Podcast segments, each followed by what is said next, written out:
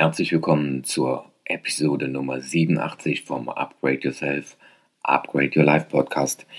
Heute möchte ich mit dir über das Thema Umsetzungskompetenz sprechen. Was nützt uns all unser Wissen, wenn wir nicht in die Umsetzung kommen? Und hier wird es um die Top 5 gehen, nämlich du wirst erfahren, wie du selber schneller und besser in die Umsetzung kommst. Bleib also dran, wenn dich das interessiert. Finde heraus, was dich gesund, glücklich und erfolgreich macht und dann setze es in die Tat um.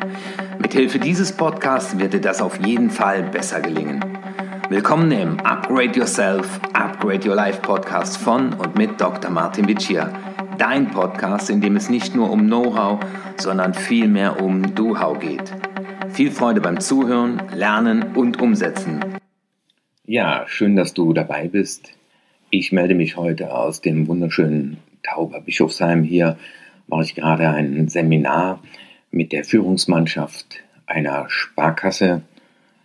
Die Vorstände sind dabei und es geht um neue Wege. Und natürlich ist auch hier die Frage der Umsetzung eine ganz wichtige. Das heißt, meine Teilnehmer sind gestern aus dem Seminar gegangen und heute ist der zweite Tag und sie haben alle eine Aufgabe bekommen, nämlich heute noch, so war die Aussage gestern, etwas umzusetzen. Also nicht bis morgen warten, bis nach dem Seminar, sondern heute noch in die Umsetzung zu kommen. Und das ist ja die Frage, was unterscheidet mehr oder weniger erfolgreiche Menschen? Und ich habe die Erfahrung gemacht, es ist nicht unbedingt das Talent. Es ist auch nicht unbedingt die Intelligenz, sondern es ist die Frage, wie wir ins Machen kommen. Machen macht den Unterschied. Das hört sich alles so leicht an und jetzt wirst du dir vielleicht die Frage stellen, naja, welche der Dinge, die ich mir immer wieder öfter vornehme, habe ich noch nicht gemacht? Und die Frage ist, warum? Professor Pelz hat dazu Studien unternommen und ich habe hier vor mir die Auswertung dieser Studien liegen und er spricht von den Top 5, die typischen Verhaltensweisen, die sehr erfolgreiche Menschen an den Tag legen. Und wir werden heute mal gemeinsam darüber nachdenken, wie du dir diese Gewohnheiten angewöhnen kannst. Fangen wir doch mal mit der ersten Aussage an. Menschen, die schnell und gut in die Umsetzung kommen, die sagen, es fällt mir leicht, eine negative Stimmung gezielt zu verbessern. Das ist eine ganz, ganz wichtige Aussage für meine Begriffe, nämlich das Thema Stimmungsmanagement. Stimmungsmanagement, das kenne ich aus meinem eigenen Erleben, solange ich mich als Betroffener einer Situation fühle, solange ich denke, oh, ein schlimmes Wetter oder jetzt mal gerade der Orkan, oh, äh, der Orkan, der sorgt dafür, dass ich vielleicht zu spät zu meinem Job komme. Und jetzt lasse ich von außen zu, dass meine Stimmung bestimmt wird, das ist kein Stimmungsmanagement, sondern Stimmungsmanagement beginnt da, wo ich mir bewusst werde, dass ich gerade bei Verarbeitung der Informationen aus meinem Umfeld negative Gefühle empfinde. Und da gibt es zwei sehr schöne Übungen. Die eine Übung, und das ist eine äh, Übung, die mit einer Geschichte zusammenhängt, die ich mal gelesen habe. Da gab es nämlich einen König, der war oft sehr übel gelaunt und dann gab es auch Tage, da war er sehr super gut gelaunt. Und er wusste nie, woran das hängt, dass es mal so und so war. Und dann hat er die Weisen des Landes befragt. Und einer trat dann auf ihn zu und sagte, ich habe hier für dich die Lösung.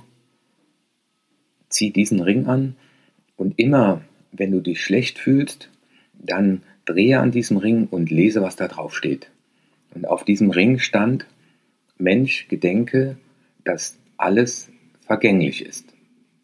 Es ist, finde ich, eine wunderschöne Übung. Ja, äh, negative Stimmung gehört auch zum Leben dazu. Bin weit weg von dem, alles ist immer nur positiv, du musst nur positiv denken. Weil da gibt es auch genügend Untersuchungen, die belegen, dass das dauerhaft depressiv machen kann. Das Auf und Ab des Lebens anzunehmen, wie es ist, und zu beschließen, ich werde das hier gestalten.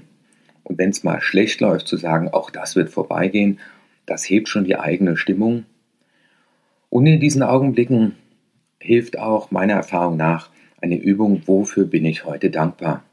Und würde gerne jetzt jemand mit mir tauschen, der genauso alt ist wie ich und auf einer Palliativstation liegt oder in einem Hospiz. Und ich komme immer zu dem Ergebnis ja. Also das heißt zusammengefasst Stimmungsmanagement. Ich bin in der Lage, die gezielt zu verbessern, indem ich einen Perspektivenwechsel vornehme, indem ich mal aus der Situation rausgehe, indem ich frage, zum Beispiel, was ist jetzt die Möglichkeit, daran zu wachsen, weil es hier so ist, wie es ist? Sei es nur, dass du deinen Flieger verpasst hast, dass zu einem Meeting nur die Hälfte der Personen kommen. All das habe ich in den letzten Wochen erlebt mit dem Meeting. Und da war einfach nur die Frage, wie schaffen wir jetzt das Beste aus dieser Situation zu machen, als uns stundenlang darüber aufzuregen, dass nur die Hälfte der Teilnehmer da war und die andere hatte nichts vorbereitet. Umsetzungskompetenz heißt ja, ich habe mir etwas vorgenommen, ich setze es in die Tat um, dazu gehört eine Impulssteuerung. Also wenn ich jetzt mal dran denke, heute Morgen hat mein Wecker geklingelt und Impulssteuerung 1 war, oder der Impuls 1 war, ach, bleib noch ein bisschen liegen. Und mit diesem Impuls umzugehen und ihn zu steuern, das heißt die Regie zu übernehmen, das ist eine weitere Voraussetzung, nämlich Menschen, die äh, eine hohe Umsetzungskompetenz haben, sagen, ich habe ein ausgeprägtes Durchhaltevermögen. Und ein ausgeprägtes Durchhaltevermögen äh, hört sich erstmal gut an, aber die Frage ist, was bedeutet das denn? Das bedeutet auch wieder achtsam zu sein, wenn du merkst, jetzt würde ich am liebsten aufhören. Jetzt sehe ich keinen Sinn mehr darin jetzt will ich nicht mehr, weil ich nicht glaube, dass es geht und dass ich es schaffen könnte. Das Spannende ist ja, dass äh, wir auch beim Muskeltraining so einen Schmerz spüren, der uns dann sagt, hör auf. Wir wissen aber, dass Wachstum nur außerhalb dieser Komfortzone stattfindet, also das heißt über diesen Schmerz hinausgehen. Und diese Aussage sehe ich dahingehend differenziert, nämlich sich eine Frage zu stellen, bin ich hier auf dem falschen Weg? Dann heißt es auch mal den Mut zu haben, abzubrechen. Wir kennen das aus dem Online-Marketing mit Split-Tests. Ich finde das wunderschön, nämlich zu sagen, ich teste zwei Dinge gegeneinander und das, was besser performt, ziehe ich weiter. Dann breche ich nicht das andere ab. Ich glaube, das ist die riesen Herausforderung, sich erstmal die Frage zu stellen, bin ich hier auf dem richtigen Weg? Und wenn ich erkannt habe, dass ich auf dem richtigen Weg bin, dann zu sagen, welcher Anteil in mir möchte gern aufhören und welcher Anteil in mir freut sich auf die Erreichung des Ziels. Und die Frage ist halt, auf welchen Anteil du dann mehr hörst. Durchhaltevermögen, das kann man in kleinen Dingen im Alltag üben. Du kennst die Eat That Frog Übung von mir, wenn du schon mehrere Podcasts gehört hast. Nämlich, ich glaube, diesen Muskel, das ist ein Muskel, den kann man trainieren in kleinen Dingen um sich dann auf große vorzubereiten. Dann steht hier als dritter Punkt, ich erarbeite mir Anerkennung durch gute Leistung für die Organisation. Das heißt für mich übertragen Sinne, ich weiß, dass sich Anstrengungen lohnen. Und da reflektiere ich auch gerade auf eine andere Untersuchung, die ich gelesen habe, dass man festgestellt hat, dass wenn man Kinder hat, wenn du Kinder hast, dann äh, ist das eine wichtige Information für dich, wenn man Kinder nicht für die Erreichung des Ziels belohnt, sondern für die Anstrengung, egal ob sie das Ziel erreicht haben, dann stärkt sich in ihnen die Bewusstheit und der Gewissheit, Anstrengung lohnt sich. Und am Ende heißt ja Anstrengung, ich halte durch, ich gehe über den Impuls des, du solltest jetzt aufhören, aufhören hinweg. Und die Aussage, ich erarbeite mir Anerkennung durch die guten Leistungen für eigene Organisation. Wir sind soziale Wesen und das heißt, dieses Thema äh, Anerkennung sich selbst zollen, also in den Spiegel zu schauen und zu sagen, äh, das hast du gut gemacht, also das hat was mit Selbstwert und Selbstbewusstsein zu tun, aber wir sind auch soziale Wesen, das heißt auch die Reflexion von außen tut einem gut. Ja, mir tut es auch gut, wenn nach einem Seminar Leute sagen, äh, das hat mir richtig gut gefallen oder ich hatte einen Teilnehmer, der war vor vier Jahren bei mir auf dem Seminar und sagte mir, Herr Wittier, danach hat sich in meinem Leben echt was geändert. Lieben Dank nochmal dafür. Ja, äh, ich kenne niemanden, dem das nicht gut tut. Dann ist hier der vierte Punkt, da steht, ich erhole mich relativ schnell nach großen Niederlagen. Und ich glaube, das hat auch wieder was mit der Überzeugung zu uns selbst zu tun. Es gibt Menschen, die haben die Überzeugung, dass sie Verlierer sind, dass das Leben schlecht mit ihnen meint. Und wenn diese dann eine Niederlage erleben, dann sagen die sich, siehste, habe ich's doch gewusst. Du bist nichts, du kannst nichts und die Welt ist ungerecht. Aber wie denken die, die sich relativ schnell nach großen Niederlagen erholen, die fragen sich eine Frage oder stellen sich eine Frage. Was hat mir das Leben vor die Füße geworfen, dass ich dran wachsen kann?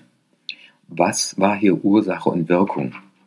Was will ich auf keinen Fall so nie wieder tun?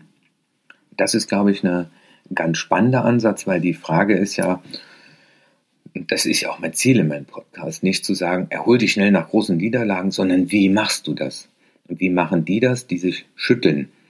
Und das ist, glaube ich, so der schmale Grad zwischen Ignoranz also es gibt ja auch so die selbstverliebten Leute, die keine Selbstreflexion haben, äh, die auch immer anderen die Schuld geben, die den Umständen die Schuld geben. Und hier rufe ich dazu, ja, äh, das Leben ist immer wieder ein Versuchen, ist ein Schaffen von Ursachen, obwohl wir nicht immer die Wirkung schon voraussagen können. Und dann kommt die letzte Aussage, ich lenke meine Energien bewusst auf klar formulierte Ziele. Und das ist, glaube ich, das, was auch Bill Gates gesagt hat, das Wichtigste war für ihn, was er jungen Unternehmern zurief, Fokus. Das ist die Frage, die ich mir stelle, wenn ich an meinem Schreibtisch im Homeoffice bin, wenn ich unterwegs bin, wenn ich irgendetwas tun will. Gehört das zu meiner Rolle und bringt das, was ich jetzt tue, mich meinem Ziel näher? Bin ich fokussiert? Und ich glaube, man kann sich eigentlich einmal pro Stunde einen Wecker stellen, um immer wieder sich daran zu erinnern, bin ich im Fokus. Und habe ich mein Ziel klar vor Augen und weiß ich, dass das, was ich jetzt tue, auf mein Ziel auch einzahlt. Weil das ist die Erfahrung, die haben ja auch die Teilnehmer gestern geschildert. Äh, man kann den ganzen Tag arbeiten, man kann den ganzen Tag viel tun, geschäftig sein, aber nicht wirksam. Und deswegen ist es ganz wichtig, morgens ein Ritual zu haben, indem du überlegst, was ist mein ganz großes Ziel und was ist mein Wochen- oder mein Monatsziel und was ist heute mein Tagesziel. Und werde ich mit den Aktionen, die ich heute tue, auf mein großes Ziel einzahlen.